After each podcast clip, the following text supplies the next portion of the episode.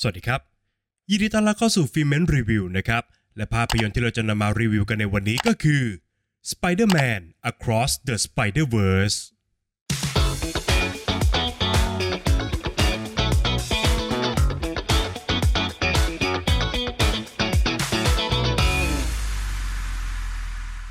เรื่องราวของไมล์โมลาเลสที่ต้องรับมือกับวายร้ายคนใหม่อย่างเดอะสปอต แต่จู่ๆเกวนสเตซี่ก็ปรากฏตัวขึ้นอีกครั้ง พร้อมกับความลับบางอย่างนะครับก่อนที่พวกเขาทั้งคู่จะได้เดินทางท่อง Spider-Verse ที่ซึ่งเต็มไปด้วย Spider-Man หลายร้อยเวอร์ชันนะครับ และทุกคนเนี่ยก็พยายามจะปกป้อง Spider-Verse ให้ปลอดภัย แต่ด้วยแนวทางการปฏิบัติภารกิจที่ขัดแย้งทำให้ไมล์สโมราเลสต้องเผชิญหน้ากับคำถามครั้งสำคัญของการเป็นซูเปอร์ฮีโร่และต้องพยายามปกป้องคนที่เขารักมากที่สุดให้ได้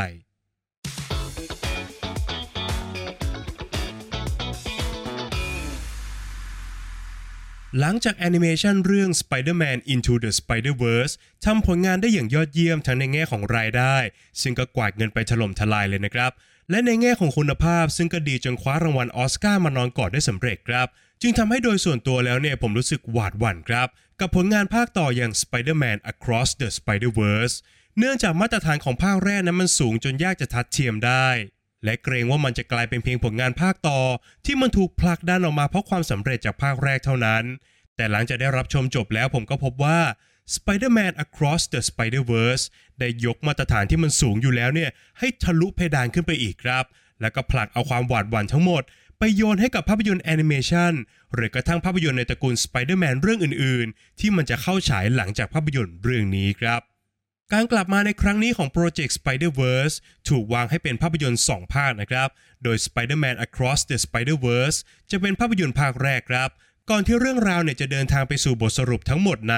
Spider-Man Beyond the Spider-Verse ที่จะออกฉายในปีหน้าครับ โดยกระบวนการดังกล่าว จึงทำให้ภาพยนตร์นั้นมีเวลาในการเล่าเรื่องมากขึ้น และก็สร้างความน่าสนใจให้กับทุกเส้นเรื่องได้อย่างครบถ้วนครับ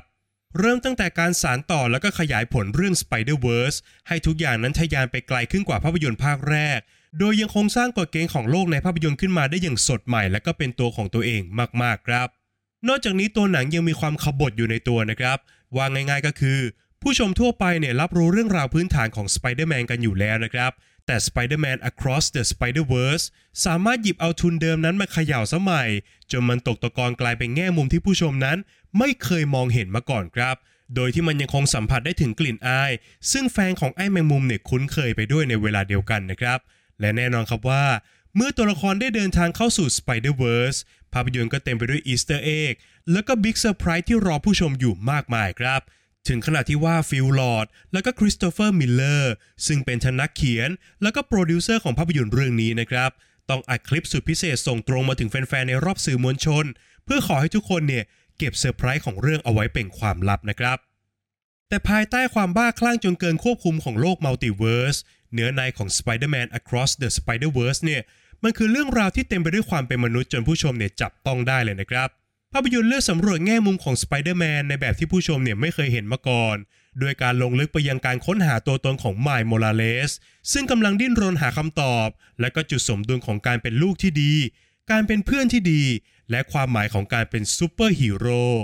ในขณะที่ช่วงวัย 15 ปีของตัวละคร มันก็นับเป็นช่วงหัวเลี้ยวหัวต่อสำคัญนะครับ ที่เปลี่ยนชีวิตของเด็กชายคนหนึ่งให้เติบโตขึ้นมาเป็นวัยรุ่นได้อย่างรวดเร็วครับ การเปลี่ยนผ่านดังกล่าวนั้น ก่อให้เกิดช่องว่างทางความสัมพันธ์ภายในครอบครัว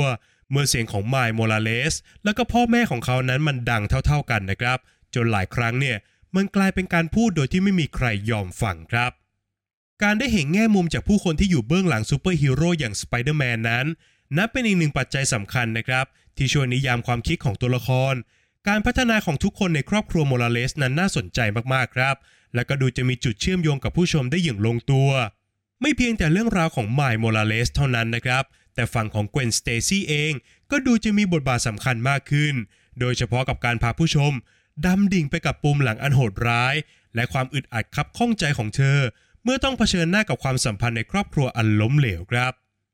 งานด้านภาพของ Spider-Man Across the Spider-Verse นั้น สมบูรณ์แบบจนไร้ที่ติจริง ๆ นะครับ ด้วยการผสมผสานศาสตร์ของงานศิลปะอันหลากหลายเข้าด้วยกัน ไม่ว่าจะเป็น ภาพแอนิเมชัน3 มิติ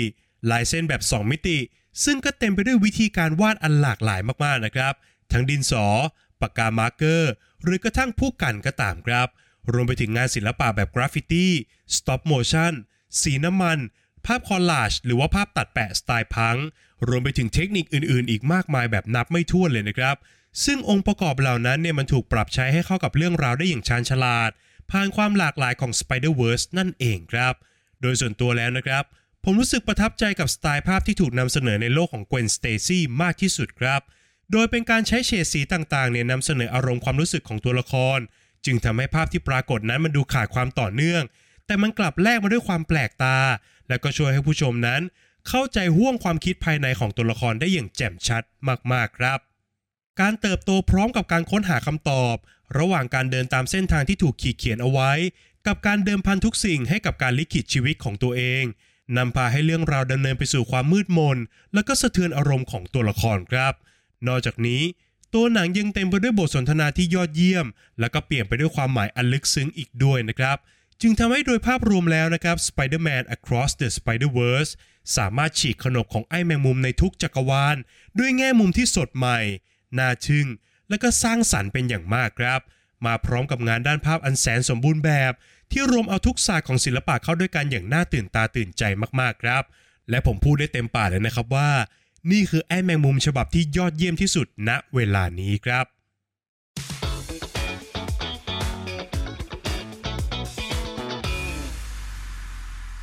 ประเด็นตกผลึกวันนี้มีการเปิดเผยเนื้อหาบางส่วนของภาพยนตร์ แต่ไม่ได้มีการเปิดเผยบทสรุปของเรื่องราวนะครับเรียกง่ายๆว่าเป็นสปอยอ่อนๆนั่นเองครับ หากใครต้องการรับชมภาพยนตร์แบบเต็มอรรถรสเนี่ยสามารถข้ามส่วนนี้ไปก่อนได้เลยนะครับ และประเด็นตกผลึกจากภาพยนตร์เรื่อง Spider-Man Across the Spider-Verse ที่ผมจะชวนผู้ฟังทุกท่านมาคุยกันในวันนี้ก็คือ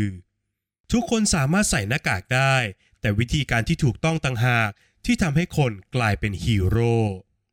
หลังจากถูกแมงมุมอาบรังสีกัด และก็ได้พลังพิเศษมาอย่างไม่ทันตั้งตัวในภาพยนตร์ภาคแรกนะครับไมล์สโมราเลสในวัย 15 ปี กำลังดิ้นรนตามหาแนวทางของตัวเองในภาพยนตร์ภาคนี้ครับ เขายังตอบตัวเองไม่ได้นะครับว่าการเป็นสไปเดอร์แมนนั้นมีความหมายต่อเขาอย่างไร นอกจากการไล่ปราบวายร้ายตัวเล็กตัวน้อยตามท้องถนนจนเป็นกิจวัตร ซึ่งก็นับเป็นการเติมพลังชีวิตให้กับเขานะครับมล์โมลาเลสยังคงสับสนต่อตัวตนที่แท้จริงของตัวเอง เขาทำได้ดีเมื่อเป็นสไปเดอร์แมนนะครับ แต่ทันทีที่ถอดหน้ากาก เขากลับกลายเป็นลูกที่ห่างเหิน เป็นนักเรียนที่ขาดเรียนบ่อย และเป็นเด็กวัยรุ่นที่เปลี่ยวเหงาไร้คนเข้าใจครับ การเก็บงำสถานะไอ้แมงมุมของเขาเนี่ยทำให้ครอบครัวโมราเลส เต็มไปด้วยความขุ่นมัวครับ นอกจากนี้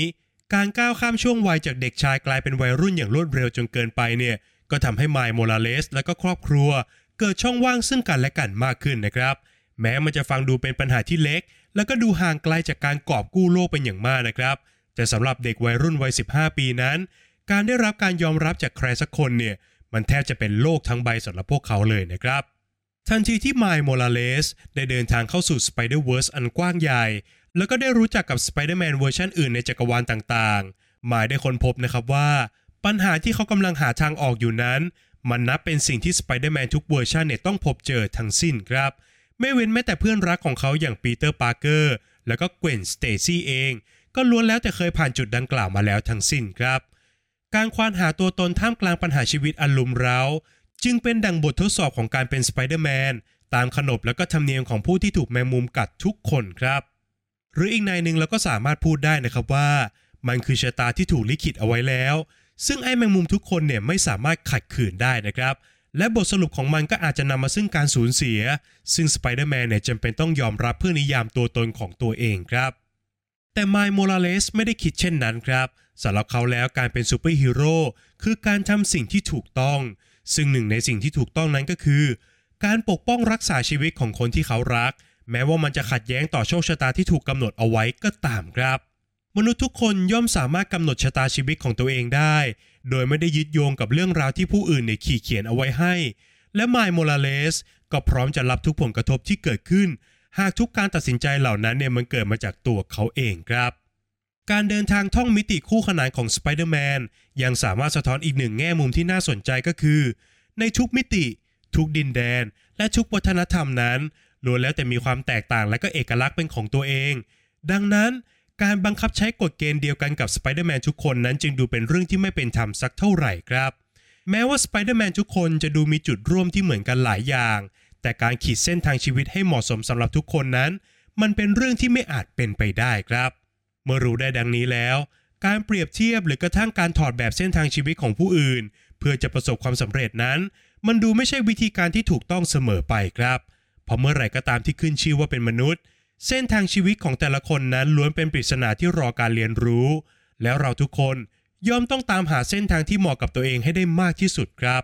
แม้ว่าเราจะไม่ได้มีพลังพิเศษ แล้วก็ไม่ได้สวมหน้ากากออกไปปกป้องโลกนะครับ แต่เราอาจจะเป็นซูเปอร์ฮีโร่ของใครสักคนที่อยู่รอบตัวเรา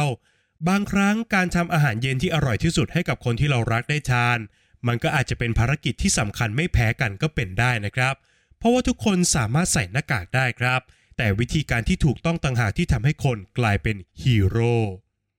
ฝากไว้ให้คิดกันนะครับ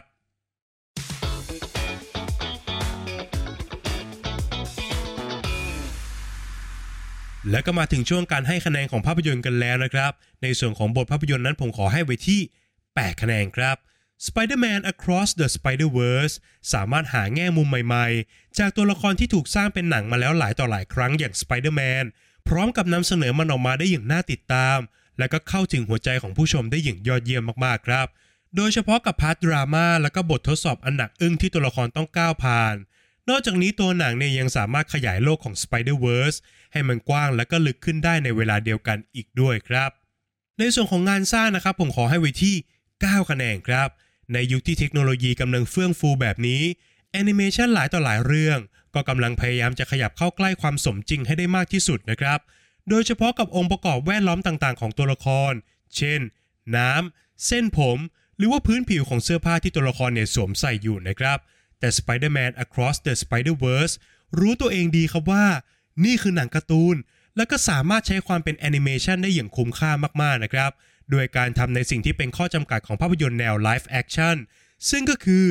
การผสมผสานเทคนิคและก็สไตล์ของงานศิลปะเข้าด้วยกันอย่างลงตัวครับทำให้งานด้านภาพของภาพยนตร์นั้นมันโดดเด่น แล้วก็ดูน่าจดจำเป็นอย่างมากเลยนะครับ ผมตัดคะแนนนิดเดียวตรงที่ฉาก action บางฉาก มันดูเร็วเกินไปจนตามไม่ทันเหมือนกันครับ ในส่วนของนักแสดงนะครับผมขอให้ไว้ที่ 7 คะแนนครับ นักแสดงทุกคนสามารถสลัด character เสียงในชีวิตจริงของตัวเอง พร้อมกับสวมบทเป็นตัวละครทุกคนได้อย่างพอดิบพอดีครับ ทั้งชามีกมัวร์ในบทไมล์สโมราเลสที่สามารถถ่ายทอดความสับสนทางอารมณ์ของตัวละครได้อย่างยอดเยี่ยม ขณะที่ไฮลี่สเตนฟิลด์ก็เป็นเกวนสเตซี่ได้อย่างแนบเนียนมากๆครับ โดยเฉพาะอย่างยิ่ง เมื่อบทภาพยนตร์เนี่ยมีการขยายเรื่องราวในส่วนของเธอมากขึ้นในภาพยนตร์ภาคนี้ และอีกคนหนึ่งที่โดดเด่นก็คือออสการ์ไอแซคก็มอบเสียงอันเย็นชาให้กับตัวละครอย่างมิเกล พร้อมกับทำให้เขาเนี่ยน่าเกรงขามมากขึ้นในทุกครั้งที่ปรากฏตัวครับ ข้อคิดที่ได้นะครับผมขอให้ไว้ที่ 8 คะแนนครับ แม้ประเด็นที่ตัวหนังนำเสนอนั้นจะไม่ได้สดใหม่อะไรมากมายนัก แต่ด้วยวิธีการนำเสนอเนี่ยมันทำให้ประเด็นของเรื่อง ดูมีความแข็งแรงมากๆนะครับ กล่าวคือตัวหนังเนี่ยสามารถทำให้ผู้ชมเข้าใจในมุมมองของทุกตัวละคร แล้วก็ร่วมเผชิญกับการตัดสินใจอันยากลำบากในฐานะมนุษย์คนหนึ่งได้อย่างยอดเยี่ยมครับ ส่วนสุดท้ายก็คือส่วนของความสนุกนะครับผมขอให้ไว้ที่ 8 คะแนนครับ เวลาเกือบ 2 ชั่วโมงครึ่งของภาพยนตร์นั้นผ่านไปอย่างรวดเร็วมากๆ แม้ในช่วงองค์แรกของหนังเนี่ยดูจะใช้เวลาปูเรื่องนานไปนิดหนึ่งนะครับ แต่ทั้งหมดก็เพื่อเจาะลึกถึงรายละเอียด รวมไปถึงความสัมพันธ์ระหว่างตัวละคร ก่อนที่ทุกอย่างเนี่ยจะถูกนำมาใช้ขยี้อารมณ์ของผู้ชม ในจังหวะที่มันถูกต้องเหมาะสมมากๆครับ ความสนุกอีกอย่างหนึ่งซึ่งเกิดขึ้นได้กับภาพยนตร์เรื่องนี้ก็คือ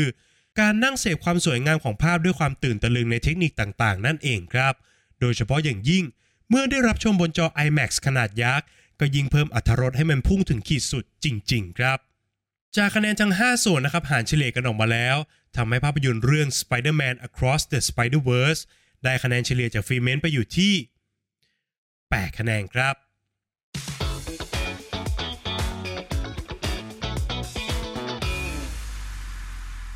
และนี่ก็คือทั้งหมดของฟิเมนรีวิวในวันนี้สำหรับภาพยนตร์เรื่อง Spider-Man Across the Spider-Verse นะครับ ก่อนจากกันไปครับอย่าลืมกดไลค์กด subscribe แล้วกดกระดิ่งแจ้งเตือนให้กับฟิเมนในทุกช่องทางด้วยนะครับ ไม่ว่าจะเป็น Facebook Apple Podcast Spotify YouTube Channel รวมไปถึง TikTok ด้วยนะครับ นอกจากนี้ทุกท่านยังสามารถเข้ามาพูดคุยกับฟิเมนได้ในกลุ่ม Open Chat ทางไลน์ครับ ทุกท่านสามารถ search คำว่าฟิเมนแล้วกดจอยกันเข้ามาได้เลยนะครับ และหากใครต้องการจะสนับสนุนฟิเมนนะครับ ทุกท่านสามารถกดปุ่ม Super Thanks บน YouTube ได้แล้วครับ หากใครชื่นชอบคลิปรีวิวของฟิเมนอย่าลืมกดปุ่ม Super Thanks เป็นกำลังใจให้ผมด้วยนะครับ ใน EP หน้าฟิเมนจะนำเสนอคอนเทนต์อะไรนั้นต้องคอยติดตามกันด้วยนะครับสำหรับวันนี้ฟิเมนขอลาไปก่อน สวัสดีครับ